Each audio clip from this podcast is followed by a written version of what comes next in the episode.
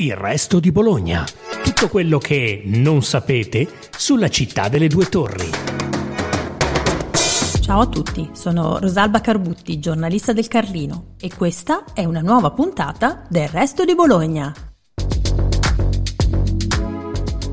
Che cosa c'entra la statua di Mussolini a cavallo, disarcionato a furor di popolo dopo il 25 luglio 1943, e le iconiche statue del partigiano e della partigiana a Porta Lame? Stamattina mi sono alzato, oh bella ciao, bella ciao, bella ciao, ciao, ciao, stamattina.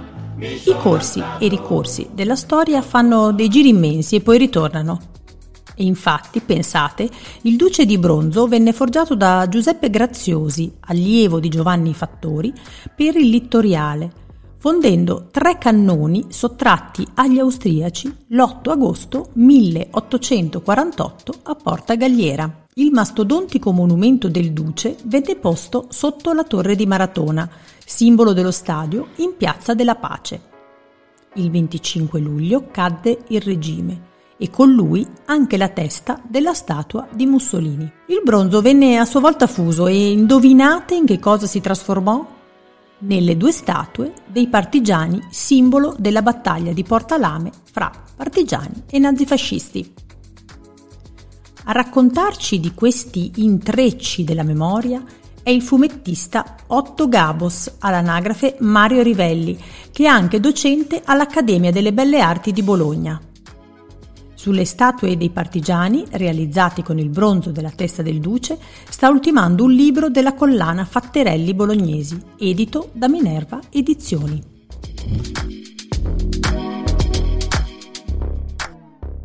Buongiorno e benvenuto al Resto di Bologna. Buongiorno a voi e grazie per questo invito e eccoci qua. Ecco, ci vuole raccontare um, il motivo anche di, questa, di, questo interesse per questa vicenda eh, che eh, ovviamente darà vita a questo, a questo libro? Beh, l'interesse nasce dal fatto che io cammino molto a piedi, passeggio, guardo, osservo e a volte ci si imbatte in aspetti di Bologna, cui magari uno o poco oppure perlomeno sono luoghi o momenti molto familiari che però non ha mai analizzato. E questo è per esempio il fatto di Porta Rame porta storica, carica di, di, racconto e appunto c'è la, la scultura dei due partigiani che che è sistemata lì. Magari molte persone passano e non, non riflettono, diventano una, una, delle figure ricorrenti, non sono mai interrogate perché e per come. Ecco. ecco, invece io al contrario mi interrogo e interrogandomi è emersa una, una bella storia ricca di intrecci che appunto parte da lontano e che è quella che cercherò di raccontare in questo volume della collana Affatterelli Bolognesi, detto da Minerva, a cura di Tiziana Roversi, e il mio volume dovrebbe essere, se non erro, se non cambierà la scaletta, il numero 31. L'uscita prevista è per la prossima serie di Poter Ragazzi del 2025, quindi la primavera del 2025, ci mettiamo avanti, però chiaramente per fare un libro bisogna lavorare a partire appunto dalle, dalle ricerche.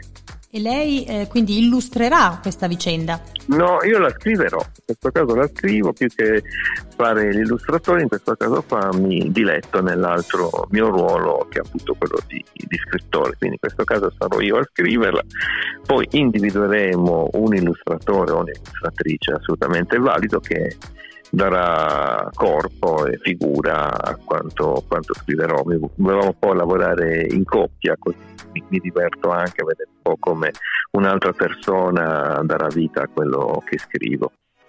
Ecco, questa, mh, mm, lei che, che, ha studiato questa, questa storia, ehm, che idea si è fatto? Mm, I bolognesi la conoscono? Ma questo non lo so perché effettivamente non è una storia unica ma che è una sovrapposizione nel tempo, è una storia che nasce da lontano, nasce da quei motti rivoluzionari del 1848. Molti passeranno in piazza 8 agosto qua a Bologna e magari non si sono mai chiesti cosa sia questo 8 agosto, cosa sia successo, magari lo confondono col 2 agosto o magari non, non, non interessa proprio per niente. Invece, quando andando a scavare nel tempo, era successa una cosa molto importante praticamente quel momento lì in cui c'era l'Austria gli austriaci che erano di fatto alle porte di Bologna, anzi avevano preso diverse parti di Bologna e si erano piazzati lì, c'era stata un'intermediazione per non evitare di fare ulteriori stragi, ma poi la popolazione si è indignata, si è ribellata. A volte non si può fare nulla contro la forza d'urto di un popolo che si ribella. E là, durante, alla fine, gli austriaci furono cacciati e, e tre dei cannoni, appunto, forgiati la, gli austriaci, cannoni in bronzo, oh, vennero appunto presi da, al nemico. E questa qua fu la prima puntata di questa storia. Poi ce ne fu un'altra puntata che risale invece al periodo del ventennio fascista.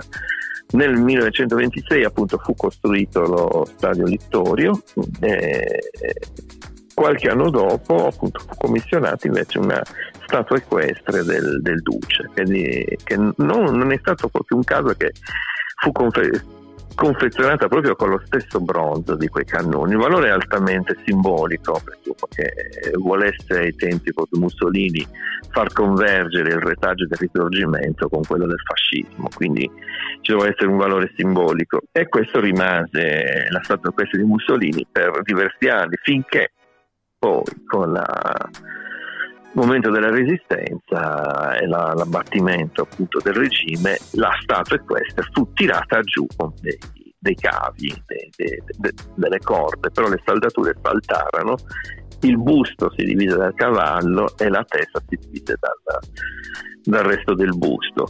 Quindi cadde solo eh. la testa? solo la testa. Ma, ma eh sì, la, la, la, il bello de, della testa, poiché la testa scomparte, che qua sono venute fuori tante di quelle leggende sul destino di questa testa di Mussolini, che si è andata di qua di là, trafugata, in possesso di...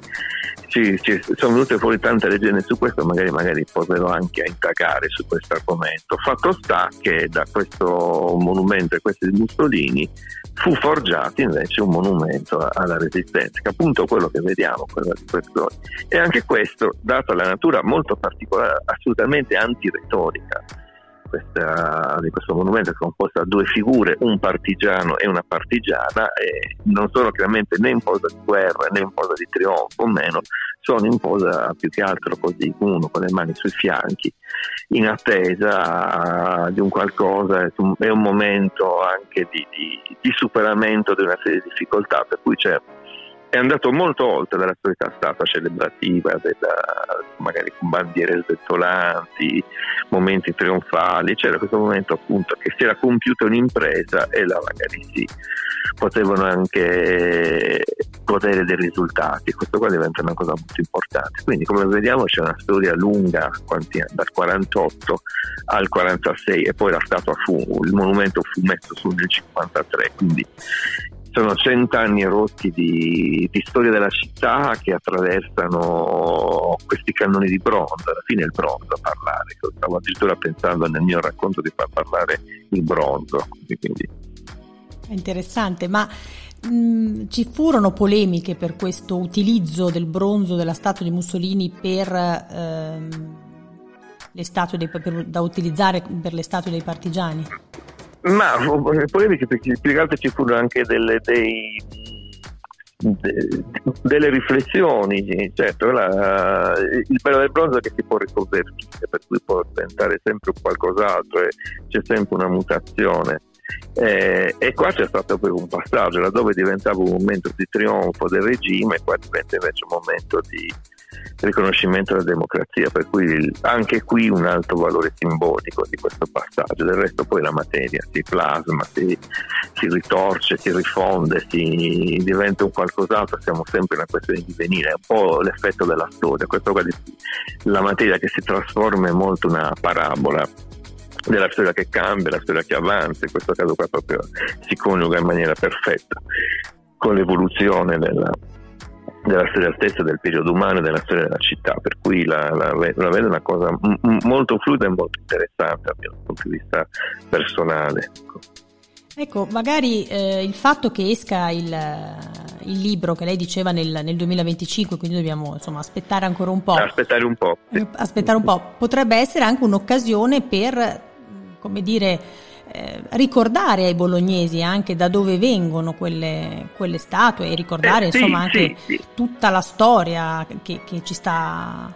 dietro. Sì, diciamo. infatti nel, nel, nel, libro mm, voglio appunto fare questo percorso qua di, di, ricordo. Uno della bellezza di questa collana è di far affiorare un po' la memoria che può essere, se non perduta, un po' offuscata di certe cose, che veramente è uno, uno dei, dei problemi spesso delle città che non c'è una memoria storica, uno passa, guarda le cose in maniera distratta, è davvero un peccato, magari uno conosce tutto di altre città ma non della propria.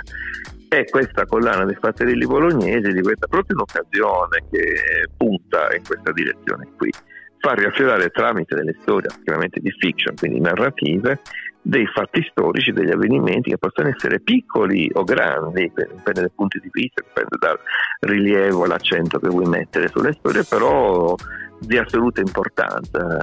La, le città crescono nel momento in cui le persone, i cittadini se le ricordano e possono parlarne e questo diventa un passaggio importante, altrimenti le città muoiono come personalità, perdono identità, perdono loro, il loro stesso concetto di essere, diventano luoghi in cui abitare ma non da vivere e queste sono due cose molto diverse, quindi la collana va in questa direzione. Le chiedo una cosa, visto che è un po' un periodo anche di dibattito no, sul turismo della mm. nostra città, ehm, perché chiaramente non eravamo abituati no, a questo turismo, negli ultimi mm. anni invece si è molto intensificato. Ecco, secondo lei ehm, anche su questo forse la memoria potrebbe essere anche un, un modo per eh, individuare degli itinerari anche turistici o no? Ma questo senza ombra di dubbio, senza ombra di dubbio, ad esempio io sono un appassionato di quegli itinerari urbani, di visite urbane che periodicamente si fanno qua a Bologna, quindi vado in mezzo ai turisti o in mezzo ai cittadini stessi di Bologna, ascolto, faccio dei percorsi, trekking urbano guidato che scopri sempre delle meraviglie. E questo potrebbe essere un momento appunto di riflessione, che la città turistica non è semplicemente andare da un ristorante a un pub, a un tagliere all'altro, come di fatto ormai sta diventando la città, ma anche invece la scoperta per chi non ha mai avuto modo di, o riscoperta per chi invece ci vive di andare a confrontarsi con luoghi carichi di storia. Bologna ha una storia veramente enorme, oltre ad essere una città bellissima, magari non è appariscente come altre, ma ha delle bellezze favolosa, stesso, come è fatta la città stessa, con i portici, con i sotterranei, con i canali, e ha, ha, in sé dei luoghi meravigliosi che si possono visitare e questo appunto potrebbe essere un'occasione per accendere dei fari, dei riflettori su argomenti che magari possono essere rimasti per troppo tempo in ombra. E l'altra occasione è anche ricordare effettivamente la, una storia che è sempre viva, ecco, non, non, non, bisogna dimenticarci ciò che è stata la resistenza, ciò che è stato il ventennio fascista, ciò che sono state le invasioni, ciò che, sta, ciò che può fare la volontà del popolo, ecco, questi qua sono dei motivi, delle argomentazioni sempre valide che non devono essere mai dimenticate, al di là del turismo al di là di tutto sono argomenti centrali e la, la, città di Bologna è sempre stata avanti per quanto riguarda questo ed è giusto che sia sempre così. Le faccio un'ultima domanda, visto che siamo, eh, lei ha parlato molto di memoria e oggi siamo invece in un, un'epoca dell'istante, no? del qui e ora, dei social, dove, del, del, qui e ora, insomma, dei social dove insomma, ci si mostra in, nel momento in cui cui, nel momento in cui si vive, c'è ancora spazio eh, per la memoria, secondo lei? È per forza, non vedo altre alternative. Io sono un cultore della memoria, della nostalgia, altro vabbè gioco in casa quindi sono di parte, ma al di là di questo è una cosa assolutamente necessaria, non si può dimenticare. Il fatto che ci sia questa rimozione quasi si ricorda della memoria non fa che far danno perché nella storia c'è già scritto tutto, ciò che è successo, quali sono le motivazioni per cui certe cose sono capitate, certi momenti in cui sono stati fatti degli errori, delle scelte come le ricadute. Quindi il fatto di rimuovere, cancellare o dimenticare in generale tutto questo è un è un ritorcersi contro, è un danno che ci si autoinfligge. Ritornare invece a rifrequentare la, la memoria, quindi la storia, fa solo bene per l'identità, per vivere insieme, per un, capire meglio il presente e lavorare per il futuro, sono elementi essenziali. Non, non, non, si può dimenticare in nome di un eterno presente che poi non porta a niente, puoi fagocitare giorno dopo giorno l'argomento del giorno e il giorno dopo è già dimenticato, ecco, non puoi far così, ci vuole studio, pazienza, coraggio di andare un po' a scavare negli anfratti più, più dimenticati, ma alla fine si troveranno dei tesori e tutti quanti saremo più ricchi e magari anche un po' più contenti. Un bel augurio. Io la ringrazio molto per questa chiacchierata. E... Grazie a voi e viva Bologna. E viva Bologna. Arrivederci. Grazie per averci ascoltati. Seguite ancora Il Resto di Bologna, il podcast della redazione del Resto del Carlino.